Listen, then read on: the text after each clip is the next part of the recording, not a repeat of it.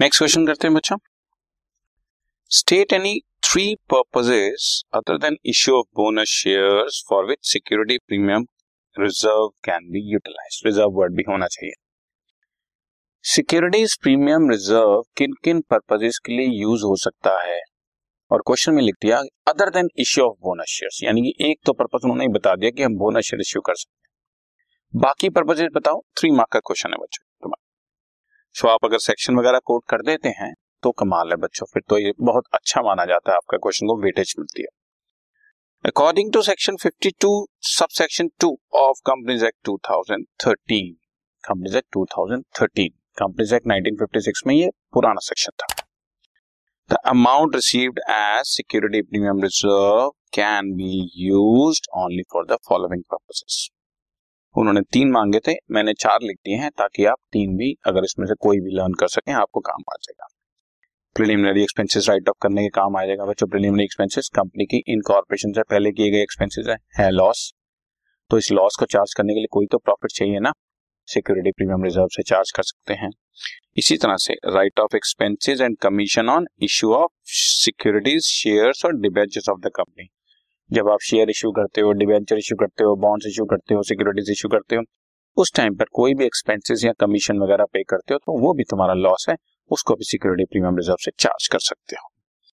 इसके अलावा premium payable और रिडेम्पशन ऑफ़ रिडीमेबल प्रेफरेंस और debentures of the company company जब अपने रिडीमेबल प्रेफरेंस रिडीम करती है या डिबेंचर्स रिडीम करती है तो at the time of redemption premium pay किया जा सकता है। तो वो प्रीमियम ऑन रिडेम्पशन लॉस है कंपनी का बच्चों तो उस लॉस को भी राइट ऑफ़ करने के लिए हम लोग एस यानी कि सिक्योरिटी प्रीमियम रिज़र्व को यूज़ कर सकते हैं।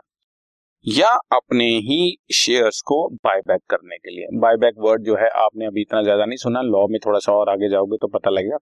कंपनी कुछ मौकों पर अपने ही शेयर्स बायबैक कर सकती है और उस बायबैक करने के लिए अगर हमारे को ज़रूरत पड़े तो हम एसपीआर यूज़ कर सकते हैं। तो एक तरह से आपके सामने पाँच पर्पज हो गए। चार ये लिखे हैं, पांचवा इश्यू ऑफ़ बोनस शेयर्स उसका पूरा मतलब होता है issue of fully paid up bonus shares to the shareholders ठीक है? Fully paid up bonus shares अगर देने हो तो भी सिक्योरिटी प्रीमियम रिज़र्व यूज़ हो सकता है। तो ये पाँच यूजेज हैं। इस क्वेश्चन में हम लोगों ने बोनस शेयर्स को छोड़ के लिखा, लेकिन आपको एग्जामिनेशन में किसी दूसरे शक्ल से भी पूछा जा सकता है। तो आपको पाँचों जो यूजेज हैं जिसपे हम S P R security premium reserve use कर सकते हैं, वो आपको मैंने बता दिया। Section 52 sub section to companies act 2013 ये भी कोट कर देंगे। तो it's just like dry fruit in the halwa ठीक है ना? अच्छा माना जाता है।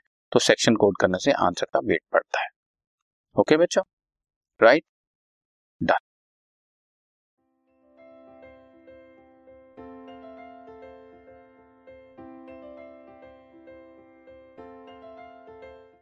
this podcast is brought you by Hubhopper Shiksha Abhiyan अगर आपको ये पॉडकास्ट पसंद आया तो प्लीज़ लाइक शेयर और सब्सक्राइब करें और वीडियो क्लासेस के लिए शिक्षा अभियान के यूट्यूब चैनल पर जाएँ।